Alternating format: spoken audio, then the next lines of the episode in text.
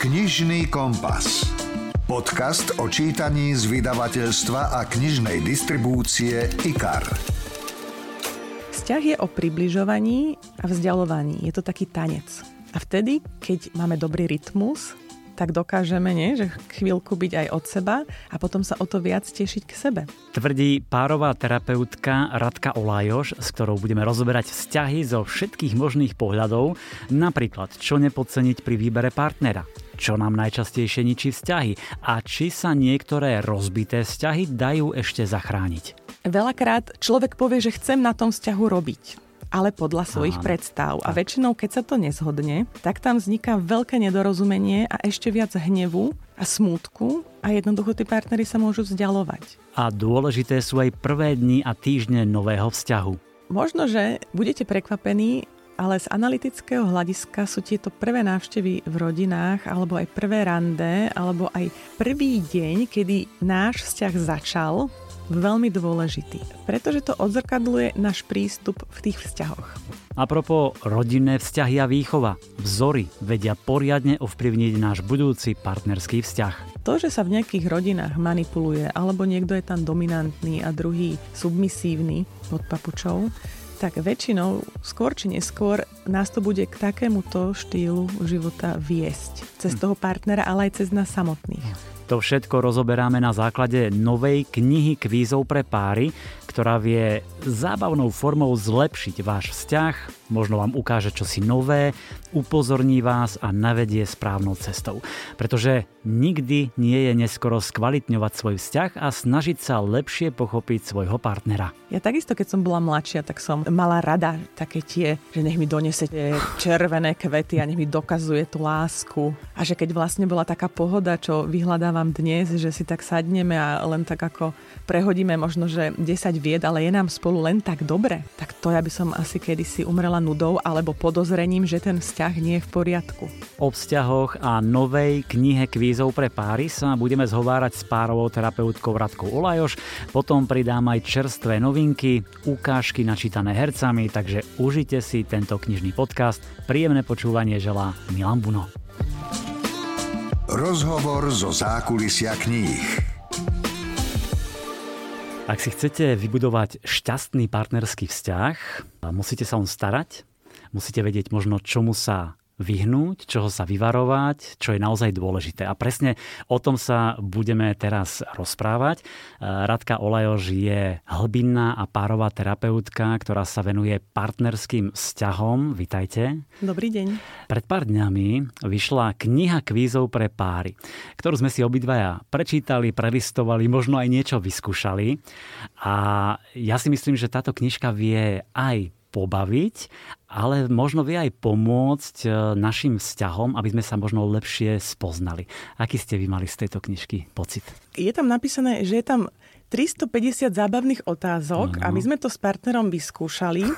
A poviem vám, e, mňa z môjho profesionálneho hľadiska najviac zaujal úvod a záver. A tie otázky sú veľmi zaujímavé, ale e, ono sa to skladá, tuším, že z piatich či z tých. Tak, nejakých 6-7 tém oblasti. 6-7 mm-hmm. tém mhm. a najviac ma zaujali posledné dva, dve, ktoré... To je intimita, myslím, že a minulosť, pre, budúcnosť, tak nejako mám pocit, áno. My mm-hmm. ako pár, to sa mi najviac páčilo. Aha. E, zamerať sa na tie vlastnosti, na našu hlavne prítomnosť a budúcnosť. Uh-huh a na veci, ktoré nie, že chceme spolu zažiť, ale úplne na záver bolo, že spýtaj sa ma čokoľvek. A tá kapitola sa mi páčila najviac kvôli tomu, že veľmi pekne, kto má rád návody, veľmi pekne tam popísané, ako s tým partnerom komunikovať. Že spýtaj sa ma na čokoľvek, to je aj tak trošku nebezpečné, nie?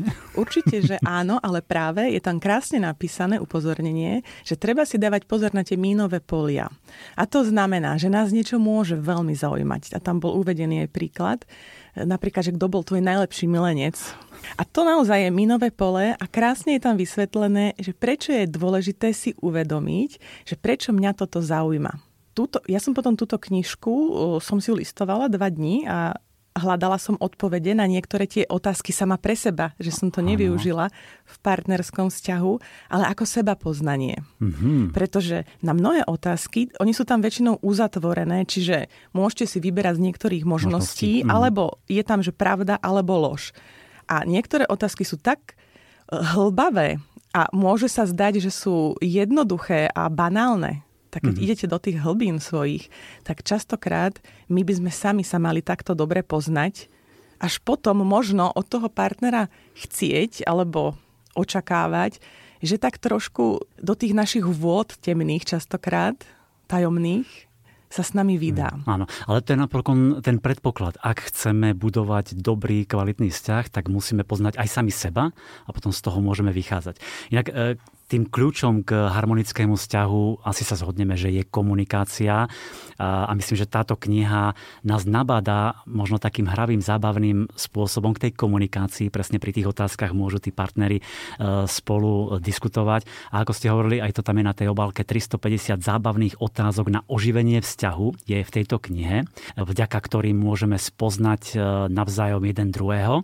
Tá autorka je licencovaná terapeutka a tvrdí, že dve veci, čo zistila zo svojej praxe, vedia posilniť vzťah. A to je hravosť a zvedavosť. Ona to v tomto vlastne aj naplňa.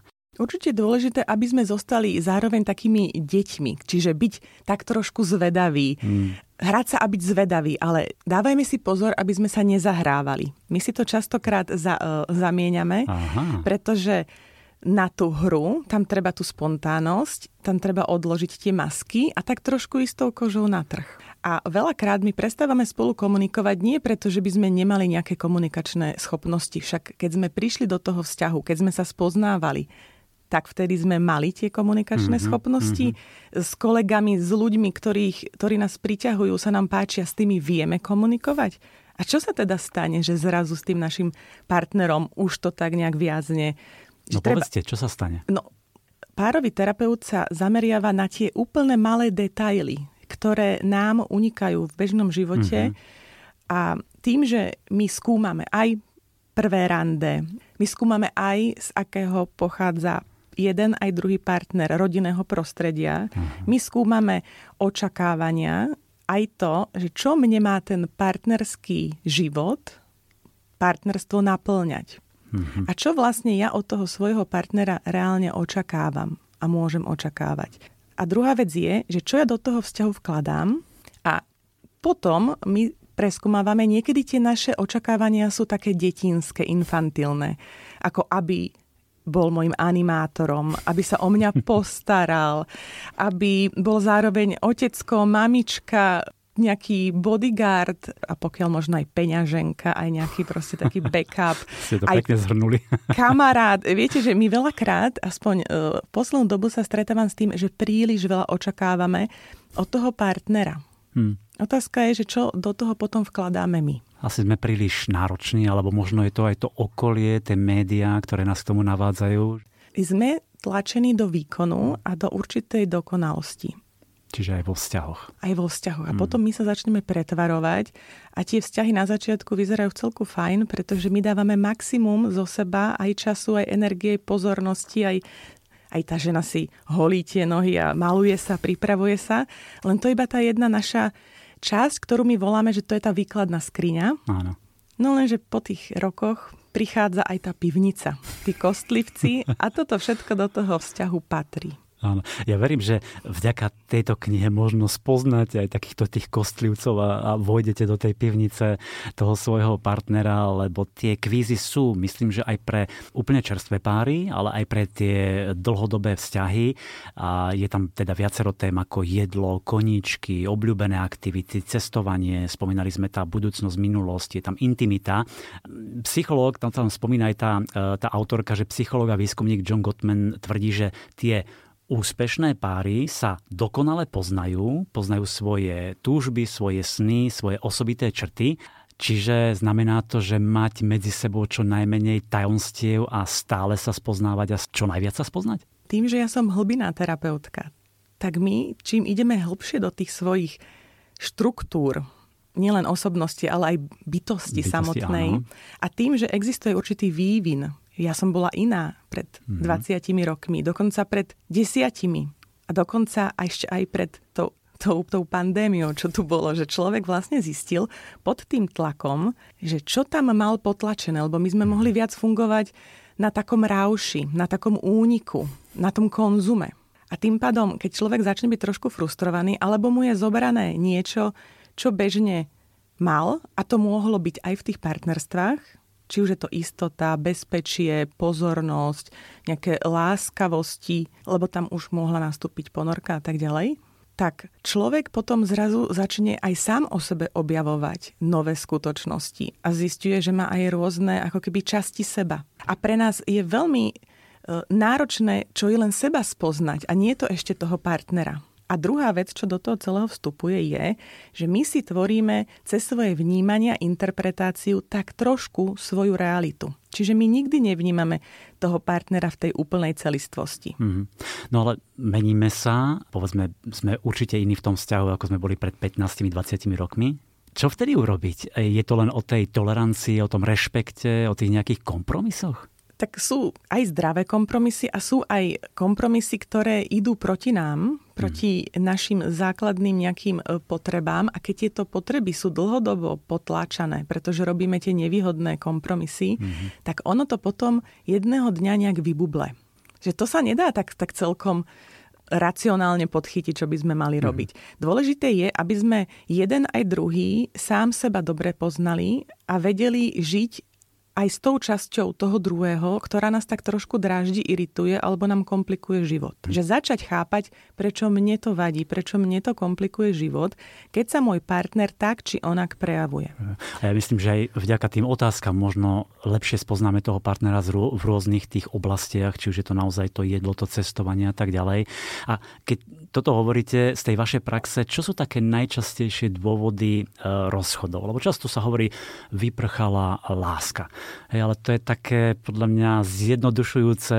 Nie je to povedzme to, že čoraz viac presadzujeme nejaké svoje priority a nechceme z nich ustúpiť a dávame len seba do popredia? Určite tam je e, dosť cítiť ten egoizmus, hmm. tá neochota ustúpiť zo svojich nejakých predstav a, a ktorá pozícií. sa možno rokmi môže ešte zväčšovať a zhoršovať. Však. Ale ako ste povedali, že vyprchala láska. No to je síce pekné, že vyprchala, ale my predsa máme kultivovať, objavovať a rozvíjať v sebe lásku k partnerovi, ale aj k sebe. A cez ten vzťah, lebo viete, to je, to je ako taká záhradka. To je na nás, že čo s tými urobíme. Ono tým, že sa zamilujeme, tak je nám dané do daru pocítiť tú lásku. Ale potom, keď už prichádzajú aj tie tiene, to voláme to, čo sa nám na tom partnerovi alebo na sebe nepáči že sme občas hnevliví, alebo sa cítime slabí, unavení, alebo sa niekedy správame ako deti. Áno. Alebo niečo nezvládame a cítime sa možno, že menej ceny, alebo chceme niečo potlačiť alebo zmeniť na tom partnerovi a tak ho manipulujeme alebo mu to nepriamo naznačujeme. A podvedome, keď niekto na nás tlačí, vyvíja tlak, manipuluje, tak my aj napriek tomu, že máme na jednej našej strane túžbu mu vyhovieť a zapáčiť sa mu, tak zároveň je v nás potreba sa otočiť mu chrbtom, pretože nás nepríjima. A my toto nevieme vnútorne akceptovať. Mm-hmm. Takže sa dostávame do toho vnútorného konfliktu. Ja sa tak snažím sa mu zapáčiť a vyhovieť a kde je tá láska. A na druhej strane je tam to zdravé v nás je úplne znechutené a stojí chrbtom. A preto tam už potom vidíme iných partnerov, z ktorých by nám mm. mohli dať po tom, čo my túžime. Potom často príde vytriezvenie, keď niečo iné urobíme.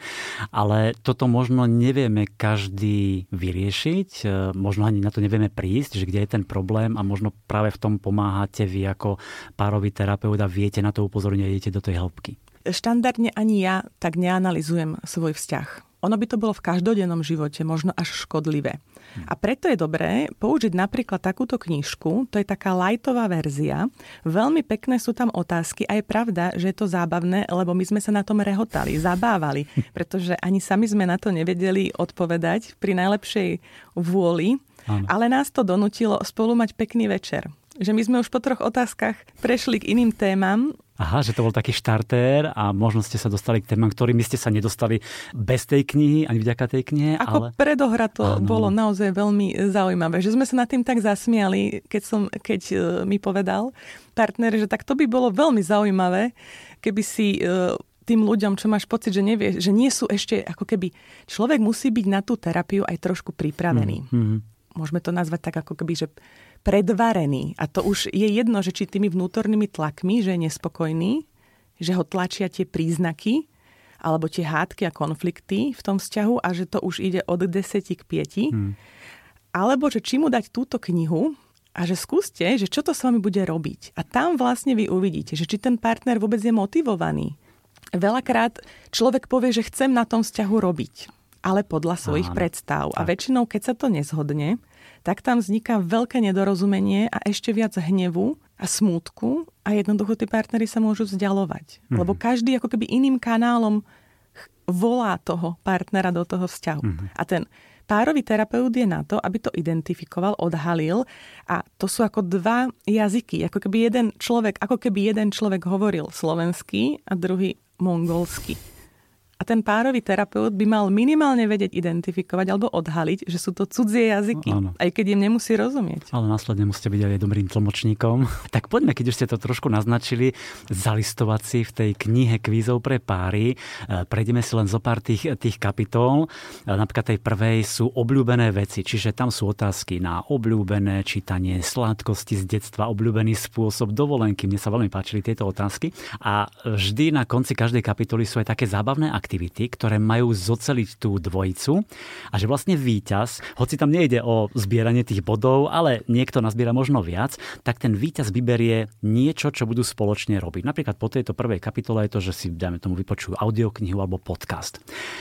Je dôležité mať takúto nejakú spoločnú aktivitu občas a dopriať si ju, že pozrieť si spolu nejaký film, hoci máme úplne rozličné vkusy, alebo si vypočuť nejaký podcast, aby sme o tom rozprávali, aby sme možno mali nejakú tú spojitosť medzi nami? Tak nie je to zlé, len malo by to byť vždy dobrovoľné a vychádzať z nejakých potrieb toho človeka. Tak no. ako sme pred chvíľkou hovorili, nie je dobré, aby človek išiel sám proti sebe. Viete, že takisto, keby vás manželka ťahala na nejaký romantický film a vy ste tam jak na ihlách a fakt máte pocit, že to je stratené dve hodiny, ale tak... nejde o to aj niekedy sa obetovať pre ten vzťah, pre jeho zlepšenie. OK, tak dnes to bude romantika, zajtra si dáme, ja neviem, fantasy alebo nejaký akčný film? No otázka je, že či nie je lepšie, aby tá manželka nešla radšej s vašou dcerou na tú romantiku, a vy, aby ste nešli so synom mm-hmm. na ten akčný film, lebo ak vy máte dve hodiny trpieť a ona má potom na oplátku sa obetovať a dve hodiny trpieť, že či to má teda nejaký význam. No dobré, aj toto mi zlepší náš partnerský vzťah. Nemyslím rodinný, ale môj a manželky, keď ona pôjde s dcerou, ja pôjdem so synom? Nie je nutné, aby sme boli k sebe prirastení a krásne je, nachádzame spoločné aktivity a zároveň si ponechávame niektoré svoje aktivity aby tam potom nevznikla závislosť. Lebo ako ste sa pýtal pred chvíľou, s čím prichádzajú tie páry a veľakrát ich tlačí jedného z nich závislosť v tom vzťahu. Áno. A to znamená, že ja čakám, že ten druhý mi bude nasycovať moje potreby a keď sa ja cítim diskomfortne, tak hneď to vidím v tom, že lebo on so mňou nešiel na ten film, lebo on o mňa nemá záujem, lebo on si robí, čo chce a čo ja napríklad. Mm-hmm, hej? Mm-hmm. A Dvaja ľudia vo vzťahu by mali byť samostatné, nezávislé bytosti, ktoré spolu sú, pretože si vedia prinášať do života to, čo im samým chýba, dokážu zdieľať radosti a byť e, v spojení, keď prekonávame určité strasti a náročné životné situácie, ktorým sa bohužiaľ nedá v živote vyhnúť. Súčasťou nášho života je aj bolesť, je aj strata a sú aj strachy. A keď máme tú spriaznenú dušu, o ktorej vieme, že my na nej nie sme závislí, na nejakej úrovni áno, hej, môžeme mať deti, hypotéky, iné záväzky, áno. ale myslím, že citovo a emočne. A to znamená, že keď on bude toto robiť, tak ja som vlastne napríklad, keď bude na mňa hnevlivý alebo sa bude celkovo rozčulovať, tak keď ja som závislá len na tom, že on sa musí správať dobre, lebo vtedy, len vtedy sa ja cítim komfortne a v bezpečí, tak ja vlastne jeho obmedzujem. Mm-hmm. A to už je tá závislosť. Že ja toho partnera neviem prijať takého, aký je a tým pádom ja ho budem následne terorizovať. Áno. A preto je dôležitá tá nezávislosť, tá emočná citová, že ja keď vidím, že on teraz má sporo so susedom, že sa potrebuje rozčulovať alebo niečo si v sebe proste prechrústať, tak ja odstúpim a nechám ho. Ale ja nebudem z toho celá v depresii alebo v hystérii, lebo on Áno, treba dať ten priestor, dopriať ho, ale keď ste hovorili o tých záľubách spoločných a tak ďalej, to je vlastne možno aj tá druhá kapitola záľuby a záujmy, kde aj tá autorka hovorí, že áno, je dôležité, aby mali partneri aj nejakú tú spoločnú záľubu, ktorá ich e, spája. Ale čo povedzme, mne tak napadlo, keď som si dával tie otázky s manželkou, že ak má niekto záľubu, hobby, ktoré tomu druhému, ktoré tomu druhému nevonia, prekáža mu, čo robiť? Určite sa o tom treba rozprávať, ale potom to prijať, rešpektovať alebo snažiť sa to potlačiť? Ja som za to, aby sme to vyskúšali. Napríklad, žena nech ide teda s mužom raz, dvakrát, aj päťkrát na polovačku. Ale možno, že tam zistí, že je tam zima, sú tam samí chlapí, že sa tam viac pije a drieme, než sa tam reálne chodí po tom lese a stará sa o ten les a zver. Alebo ťažko znáša, keď sa to zvieratko zastrelí a potom vlastne tá najväčšia ich zábava je, keď to tam spracovávajú a ukazujú si tie trofeje. A ona naozaj s tým nemusí rezonovať. Mm-hmm. Ale je fajn, ak pozná to teritorium a tú oblasť toho života toho partnera, kde on sa cíti dobre a naplňovaný. To sú naše zdroje. Je mm. dobré o nich vedieť a vedieť, že ja kedykoľvek do tohto priestoru môžem vstúpiť, čiže keď sa rozhodnem, idem s ním na tú polovačku, ale necítim, že musím, pretože naozaj to nemusí robiť dobre a ona ten čas, čo on ide napríklad na tú polovačku, môže využiť, že sa bude starať o seba, navštívi svoje kamarátky, hmm. uprace tú domácnosť, vyloží si tie nohy a bude čakať na toho muža, že sa jej pochváli teda s tou trofejou, ale nebude to tam musieť hej, niekoľko Všetko. hodín až dní celé znášať v tej zime Áno. a diskomforte. Čiže je dobré vyskúšať, e, mať predstavu e, o tom druhom, možno ho tak aj lepšie spoznáme a budeme vedieť pochopiť, keď sa niečo iné udeje v tom, v tom živote. A je fajn, že občas do toho teritória zájsť, mm. ale nie je dobre to úplne odmietať, a nie je dobré ani sa tam na silu držať. Možno niekedy aj ten druhý partner si uvedomí, že no, nutil som ju, chcel som, aby išla, ale vidím, že jej to nejako nesadlo. Ani ja som to neužil tak, ako keď som tam chodieval sám, alebo robil som to sám. Tak radšej to nechajme tak, ako to bolo. Spoznala si to, spoznal si to a ideme ďalej. Áno, druhá vec je položiť si vždy otázku, teda už keď sme pri tých kvízových otázok, prečo mne tak záleží na tom, aby tá partnerka alebo partner so mňou toľko voľného času trávili. To je tá otázka, že prečo to ja chcem? Ak je dôvod, že ja mám strach, čo ona robí hmm. počas tej neprítomnosti. To je taká snaha o kontrolu, nie? Tá tak, závislosť, čo ste hovorili. Áno, tak tam veľakrát tá láska pomaly už vyvanieva. Uh-huh. Tam už je to majetníckosť, tam už je ten strach. A ako sa potom tí partnery v tom môžu cítiť dobre? Predsa vzťah je o približovaní a vzdialovaní. Je to taký tanec. A vtedy, keď nám to máme dobrý rytmus, tak dokážeme, nie, že chvíľku byť aj od seba a potom sa o to viac tešiť k sebe. Aj to ste pekne povedali. Veľmi pekne.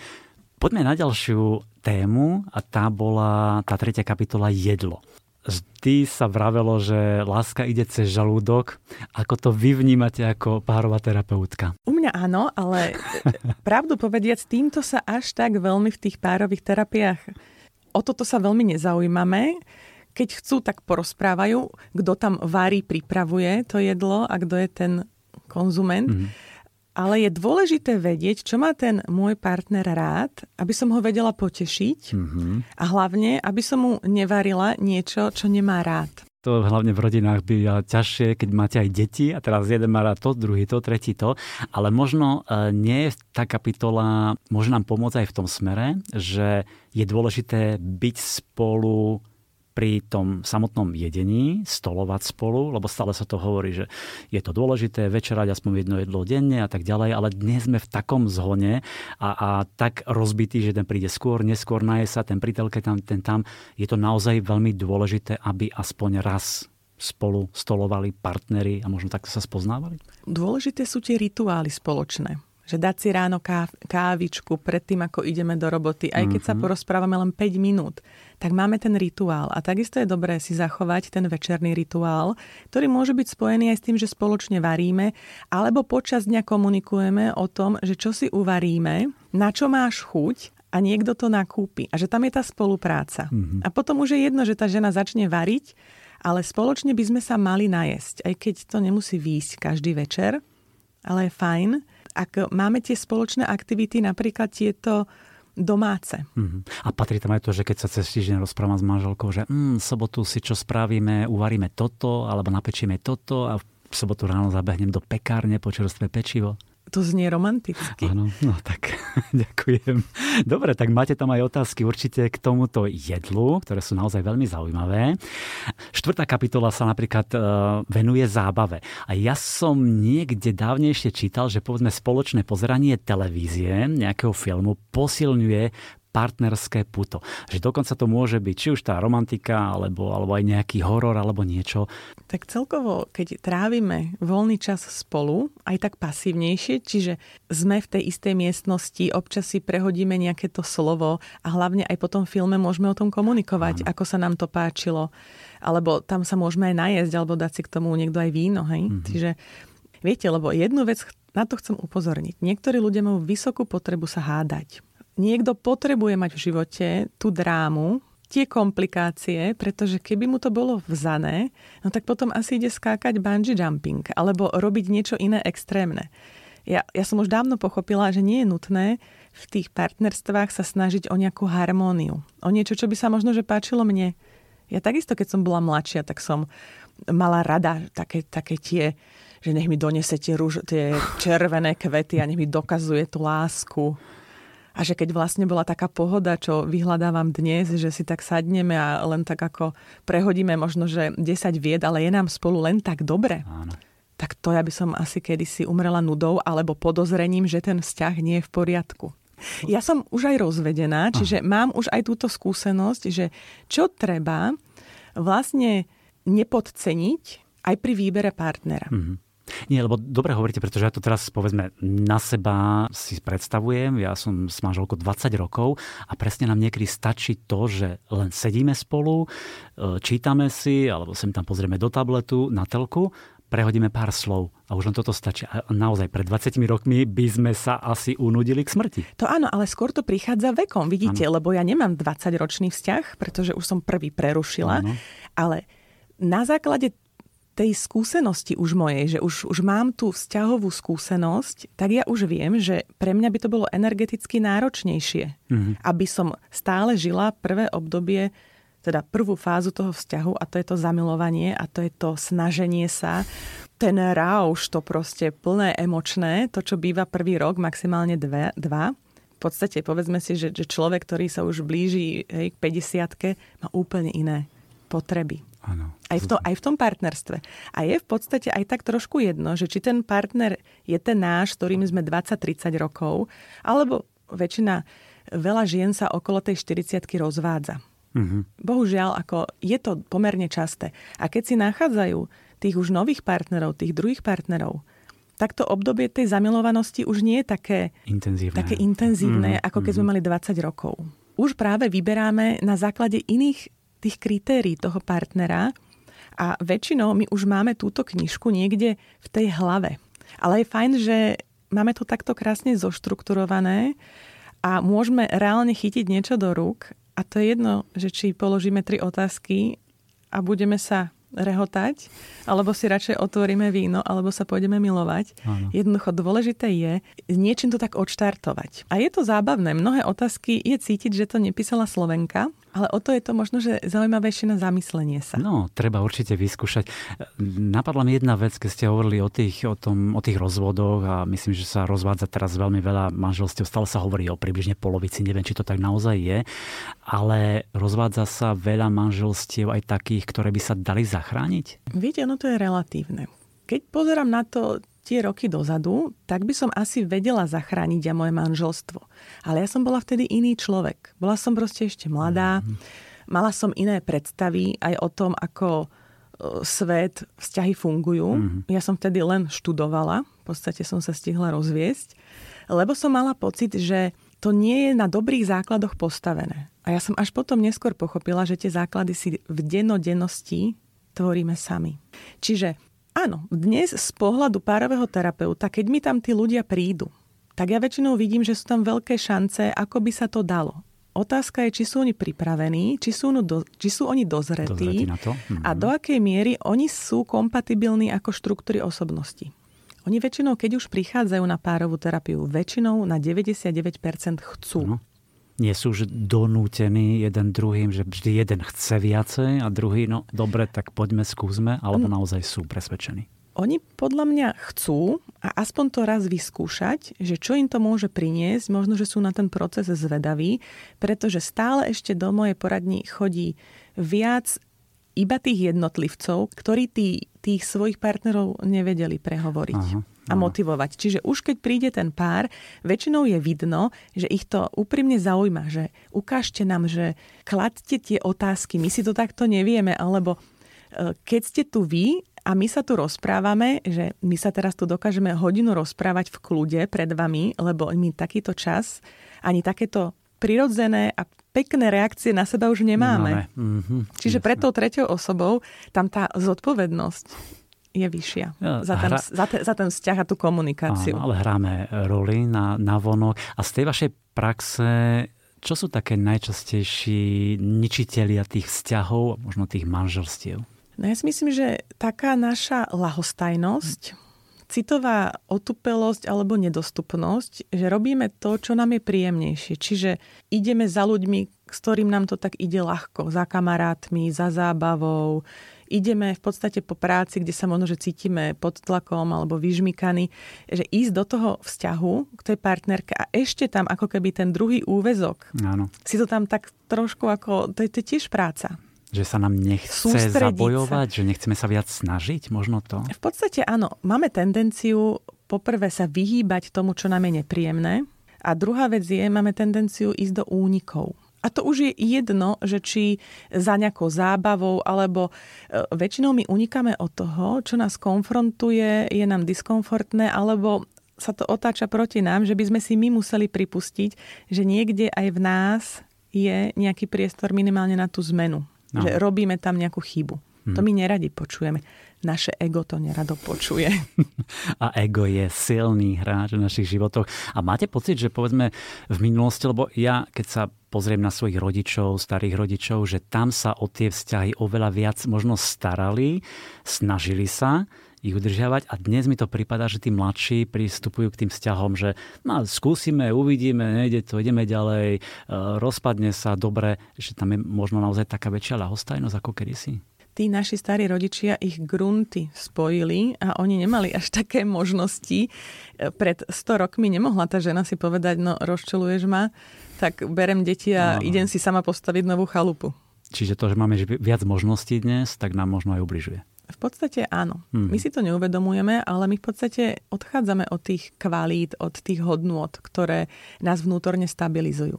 A veľakrát sa stretávam s tým, že až okolo tej 50 prichádzame na to, že tá rodina, že ten partner, ten kľúd, to, čo skutočne má hodnotu a to je láskavosť, odpustenie, záujem o seba, ale aj to, o toho druhého. Že nielen sa zabávať. Zabávať a robiť to, čo sa mi ponúka a je ľahké, to hodnotu nemá. Uh-huh. A teraz mi napadlo, že keď tí mladí, povedzme k tomu tak benevolentnejšie pristupujú k tým vzťahom na začiatku, zamilujú sa, rozídu, dajú sa znova dokopy s niekým a tak ďalej. Môže ich to ovplyvniť do budúcnosti, že keď už príde naozaj nejaký skutočný, dobrý, kvalitný vzťah, že im to nejako to nabúra, že proste sú iní, že to nezvládnu? No boli by ste prekvapení, že tí mladí ľudia, keď sa teda zamilujú, tak oni majú veľké snahy udržať ten vzťah. Problém je v tom, v tom strednom veku, že keď nám sa stane, že sme zranení jedenkrát, druhýkrát, tretíkrát, my sa citovo uzatvárame mm. A potom my už do toho bolavého nechceme ísť a my potom tie vzťahy máme povrchnejšie.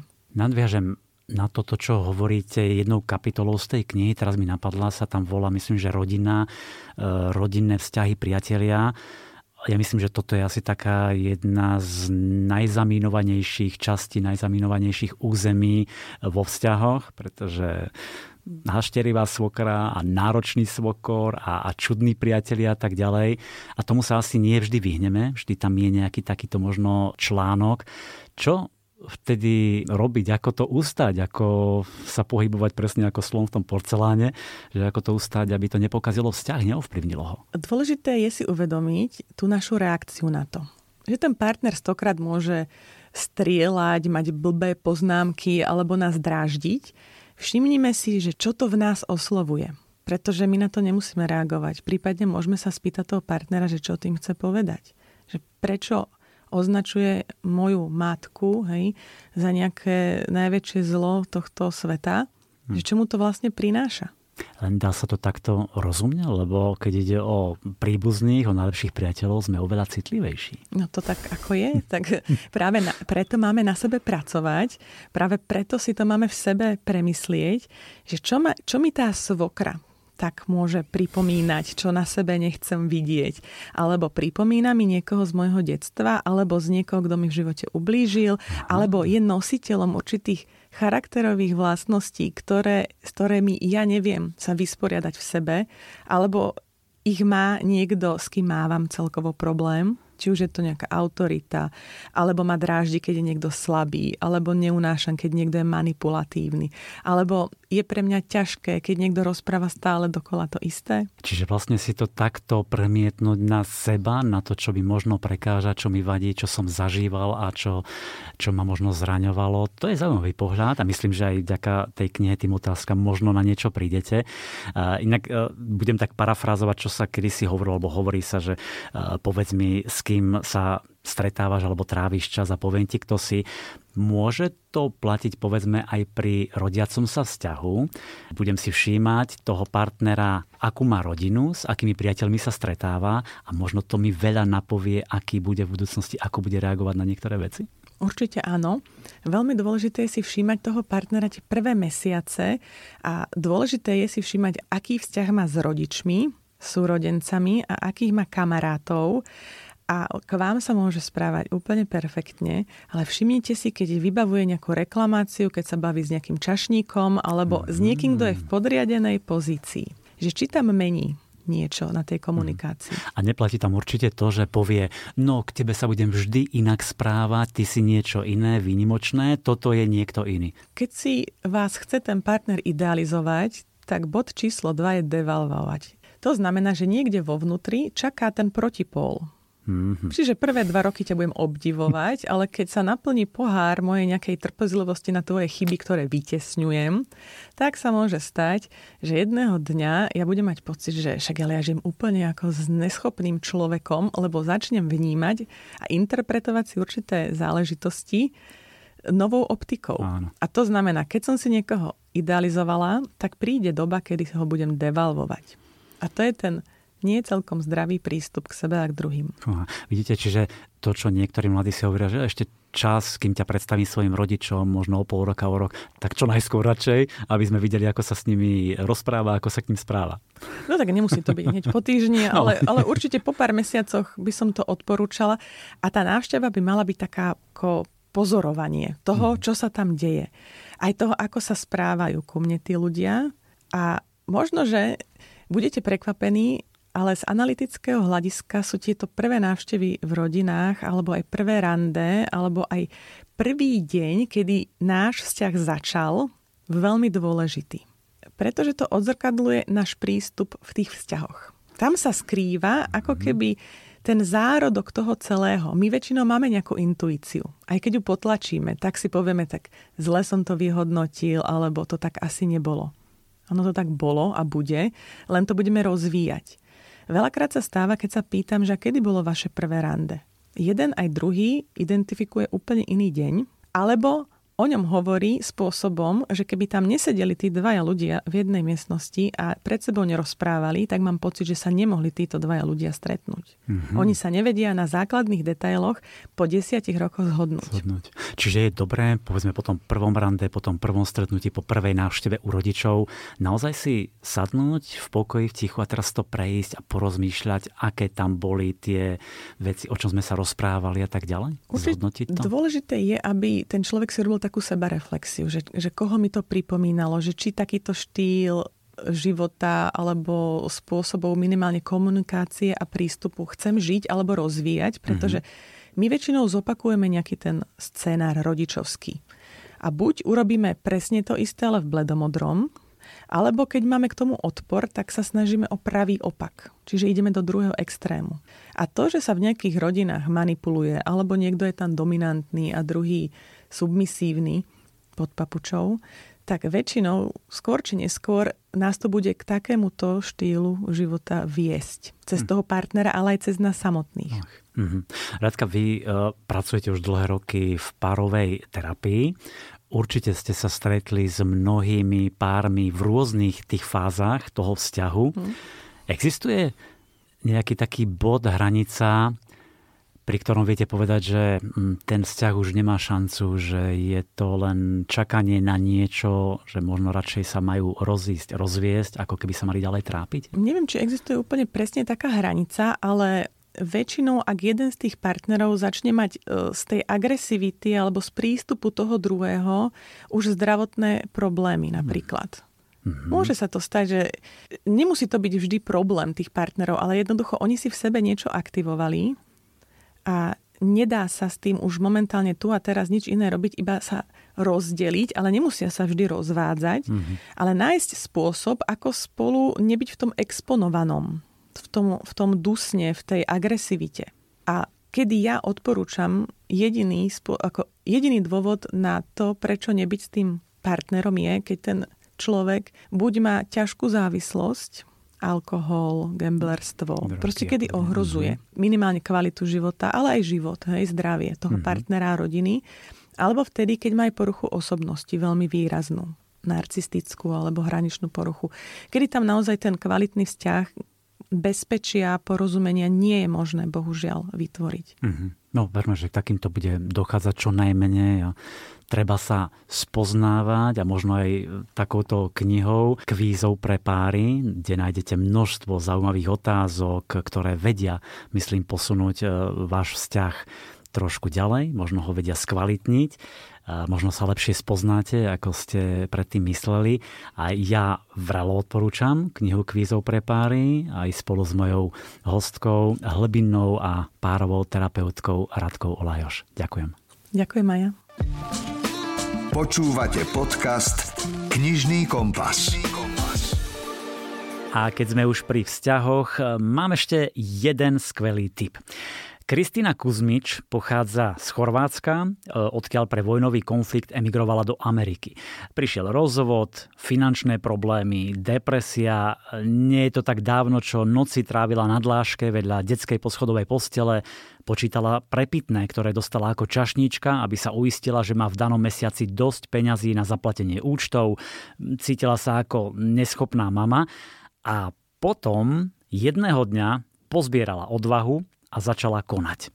Dnes je Kristina Kuzmič svetoznáma influencerka, ktorá má len na Instagrame a Facebooku takmer 3,5 milióna followerov a napísala knihu Drž sa, je to také motivačné a zábavné čítanie o rodičovstve, každodennom zápasení s problémami a pochybnosťami spojenými s výchovou detí. Ja milujem takéto premeny a tak som Kristínu oslovil, špeciálne pre vás posiela tieto slová. Hello, I'm Christina Kuzmič and I'm so excited that my book Ahoj, som Kristina Kuzmič a teším sa, že moja kniha Hold On but Don't Hold Still je už preložená do slovenského jazyka pod názvom Drž sa. Dúfam, že to vyslovujem správne. Túto knihu som napísala pre všetkých, ktorí cítia, že sú na všetko sami, ale aj pre všetkých, ktorých život nie je taký, ako si predstavovali alebo očakávali, že bude. Podelím sa s vami o množstvo osobných príhod i ťažkých príbehov, ale aj o veľa humorných epizód. Dúfam, že keď si moju knihu prečítate, nájdete v nej nádej, po ktorej túžite a silu čeliť všetkému, čo vám život postaví do cesty. No pevne verím, že sa pri nej aj zabavíte. Ďakujem vám za podporu. Posielam vám veľa lásky a dúfam, že sa mi čoskoro podarí zavítať do vašej prekrásnej krajiny. Thank you so much for your support. I am sending you a lot of love and I hope to visit your beautiful country soon. Mwah. Kristýna vo svojich videách a teraz aj v knižnej podobe ponúka rady a pozbudenie pre ženy, ktoré čelia neustálemu tlaku okolia aj nárokom, aké na seba často kladú sami. Hneď v úvode výstižne píše, že existuje pomenovanie preto, keď človeku nevychádzajú veci tak, ako by ste chceli. A to je hm, život. V knihe Drž sa Kristýna rozpráva príbehy, smeje sa na sebe, svojich pádoch, vychutnáva si svoje úspechy. Je taká nenútená, hravá, dobre sa číta a pobaví vás. Ale čo je najdôležitejšie? možno vás inšpiruje a nakopne. Aj ona bola na dne, nevyzeralo to rúžovo, no neutápala sa v slzách a trápení. Zdvihla hlavu, nahodila úsmev a kráčala. IKAR. Čítanie pre celú rodinu.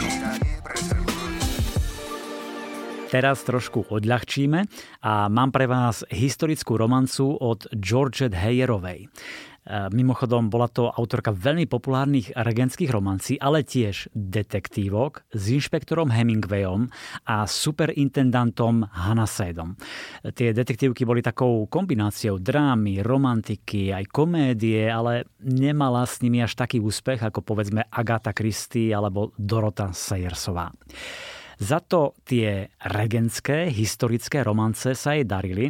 V podstate založila tento žáner a inšpirovala sa Jane Austenovou. Detailne si naštudovala vždy všetky aspekty života počas regentského obdobia v Anglicku, robila si poznámky a aj vďaka týmto detailom boli jej romány veľmi obľúbené. No a jedným z nich je aj príbeh Frederika, umiestnený do roku 1818 a je typický pre túto autorku. Ide tam o dvorenie, vzťah staršieho muža, mladšej ženy. Hlavnou postavou je teda Frederika Merivillová, ktorá prichádza do Londýna s troma mladšími súrodencami a s plánom nájsť vhodného manžela pre svoju nádhernú sestru Cheris. Vyhľadá markíza Alverstovka, vzdialeného, známeho ich nebohého otca a požiada ho, aby im zabezpečil vstup do vyberanej londýnskej spoločnosti.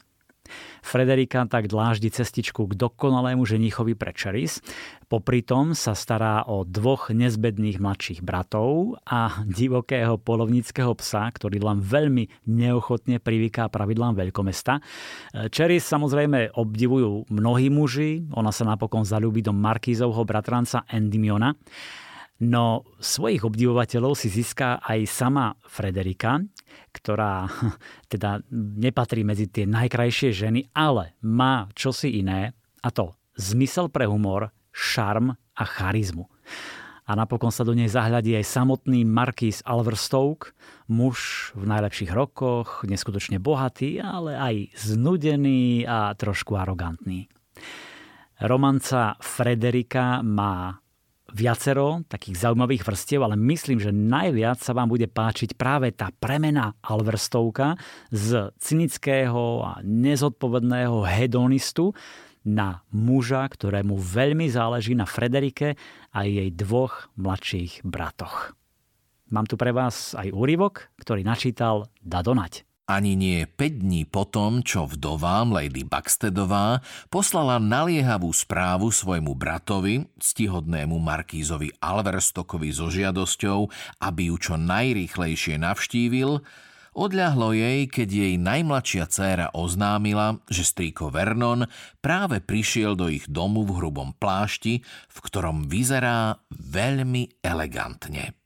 A má krásny nový dvojkolesový koč, mama, aj ako zo škatulky. Vyhlásila slečna Kitty a pritisla si nos na okno, aby vyzrela na ulicu. On je hrozný fešák, však mama. Lady Buxtedová ju prísne napomenula, aby nepoužívala slová, ktoré nepatria do úst spôsobnej mladej dámy a poslala ju do učebne. Lady Buxtedová nepatrila medzi obdivovateľky svojho brata a správa, že prišiel do Grosvenor Place v dvojkolesovom koči, ju nepotešila.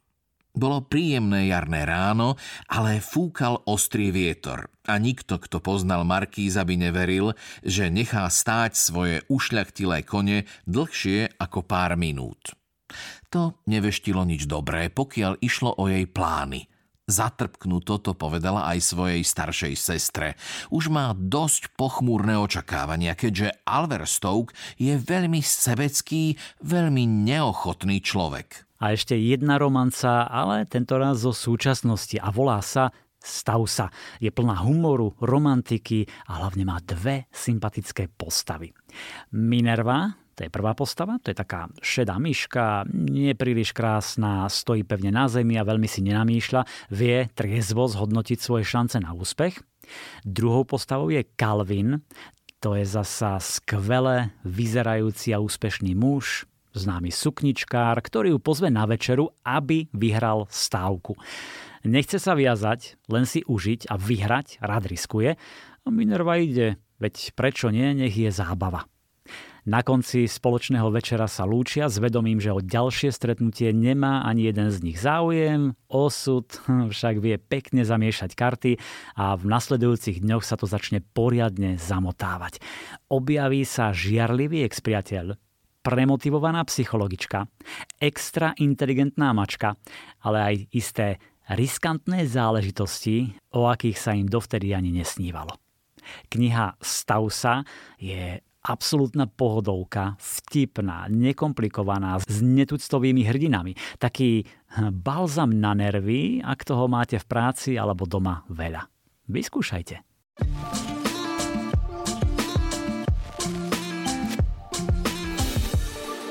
Spomínate si na klasiku Malé ženy od Louisy May Alcotovej, ktoré vyšli pred dvomi rokmi. V novom preklade bol to komplet dvoch kníh a veľmi pekná taká, taká dobová obálka. No a v takomto dizajne vychádza teraz aj ďalšia úžasná klasika, Pícha a predsudok od Jane Austenovej. Román, ktorý očaril milióny čitateľov po celom svete, teraz preložila Danka Jacečková, ktorá má pre vás niekoľko zaujímavostí. Dnes patria diela anglickej spisovateľky Jane Austenovej medzi literárne klenoty. Stále dorastajú nové generácie dievčat a žien, ktoré nanovo prepadajú čaru tajomného pána Darcyho z knihy Pícha a predsudok. A nielen čitateľky oceňujú jej diela, ale aj spisovatelia, teda najmä spisovateľky. Hlavne v posledných desaťročiach zaznamenávame akýsi autorský boom románov situovaných práve do regentského obdobia, ktoré sa pokúšajú napodobniť v nejakom ohľade autorkyne diela. Je zaujímavé, že samotná Ostenová, podobne ako americká spisovateľka Louisa May Alcottová, ktorá napísala Malé ženy, boli dámy, ktoré sa nikdy nevydali, čo je veľmi zaujímavý paradox na danú dobu a najmä na zameranie ich diel – Dá sa zrejme povedať, že o čo menej si lásku odžili, o to viac o nej snívali a vložili ju do svojich kníh. Jane Austenová zomrela ako 41-ročná bez toho, aby svet vedel, že píchu a predsudok, či rozum a cit, napísala práve ona. Na jej prvých knihách stálo By a Lady, čo znamená, že ich autorkou je anonymná dáma – Práva na píchu a predsudok predala vydavateľovi za 110 eur, na čím sa dnes samozrejme môžeme len pousmiať. Rozhodne sa dá povedať, že ak sa žena v danej dobe na prelome 18. a 19. storočia chcela uživiť písaním, bol to veľmi tvrdý chlebík. Pícha a predsudok sa najprv volala Prvé dojmy. Knižne vyšla v roku 1813, len 4 roky pred smrťou Ostenovej. Na knižný trh dodnes prichádzajú nové vydania, čo platí vlastne aj pre aktuálnu knižnú novinku Pícha a predsudok z dielne vydavateľstva IKAR. Dúfam, že čitateľky pri jej listovaní budú mať rovnaký pôžitok, ako som mala ja pri jej prekladaní. Príjemné čítanie. Slovenský spisovateľ 70 rokov vo vašej knižnici. Po Jane Austenovej ešte jedna klasika, nové vydanie románu Klobučníkov hrad od škótskeho autora Archibalda Josepha Kronina. Príbeh vás zavedie do roku 1879 do starobilého fiktívneho mestečka Levenford a spoznáte Jamesa Brodyho, svojrázneho, samolubého meštiaka, je takým despotickým a bezohľadným egoistom, ktorý tak zaobchádza nielen s ľuďmi naokolo, ale aj so svojou rodinou. Jeho narcizmus a nekritická chorobná domýšľavosť vás budú naozaj niekedy provokovať No autor to skvele vykreslil a nepranieruje iba Brodyho samotného, ale celú malomeskú spoločnosť konca 19. storočia. E, sledujeme Mary, Jamesovú staršiu dceru, Matthewa, jediného syna tohto tyranského otca, či Nessie, to je Jamesová mladšia dcéra a jeho obľúbenkyňa. Potom je tam aj pani Brodyová, e, krehká manželka Jamesa a Nancy zasa jeho milenka. Týchto všetkých má James Brody pod palcom. Už v prvej časti knihy dôjde hm, k niekoľkým tragédiám a hoci je Klobučníkov hrad nesmierne silné a ťaživé čítanie, ktoré vás možno emocionálne vyšťaví, nebudete ho chcieť pustiť z ruky. Príbeh je neuveriteľne majstrovsky vystavaný, je premyslený, je živý. Kronin je naozaj vynikajúcim psychológom, ktorý svoje postavy rozpitval do detajlov a udrží vás v napätí do posledných strán. A ešte jeden môj postreh. Nebojte sa toľkého zla, depresie, marazmu, smútku, bolesti, ktoré prináša tento príbeh. Ani život napokon nie je vždy rúžový a presvetlený slnkom. A občas si treba prečítať aj takéto knihy, ktoré nám možno pripomenú, ako dokáže manipulácia a egoizmus ničiť životy vôkol nás. Počúvate podcast Knižný kompas. Kým sa dostanem k detským typom, mám tu ešte dve knihy, ktoré by som vám chcel dať do pozornosti. Prvá je slovenská autorka Katka Gulaj a jej novinka Klub divných.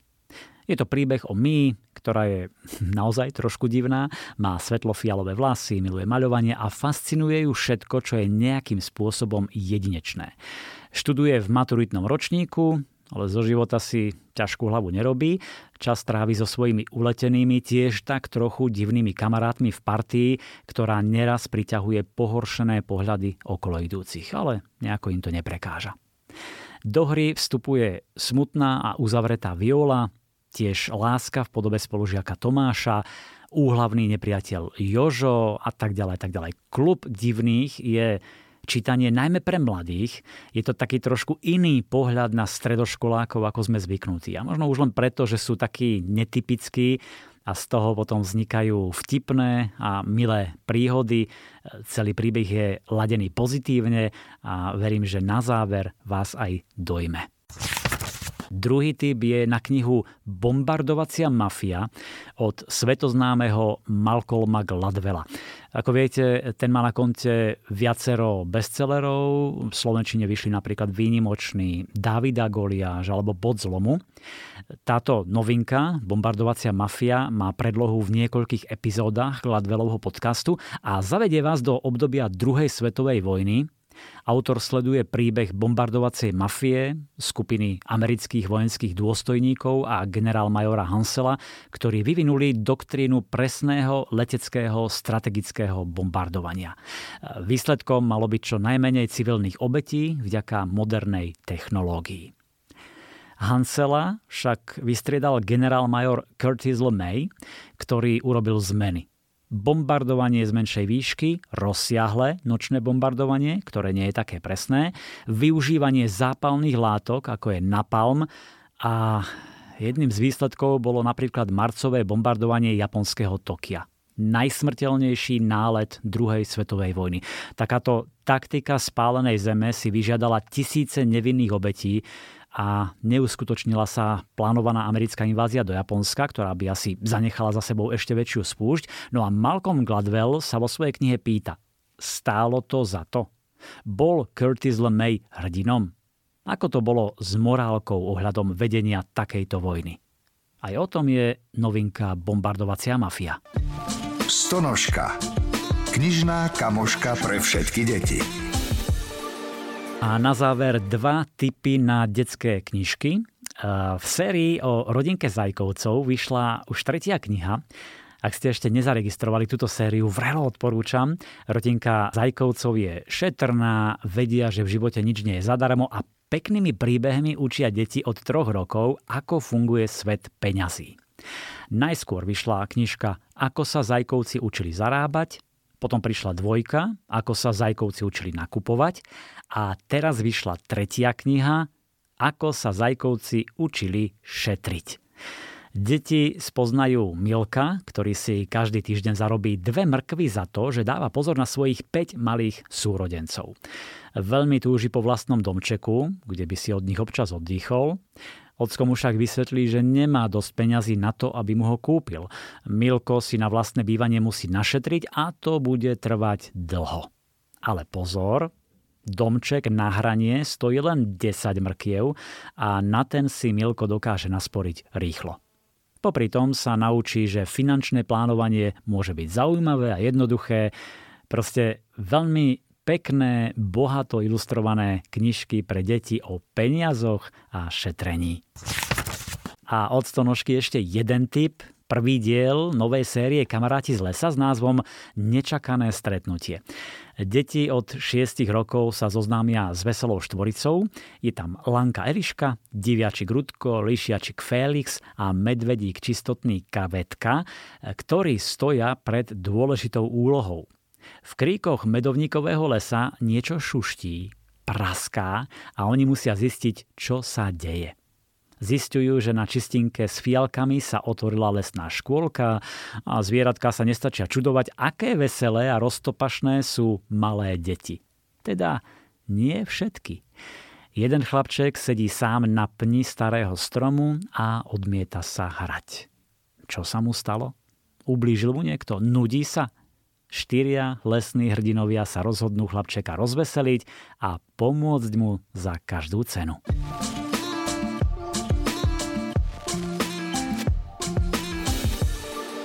Dobrých kníh nie je nikdy dosť. Verím, že sme vás inšpirovali, niektorý z typov vás zaujal a budete mať čo čítať. O dva týždne sme tu opäť, dovtedy sa majte krásne a čítajte. Knižný kompas. Podcast o čítaní z vydavateľstva a knižnej distribúcie IKAR.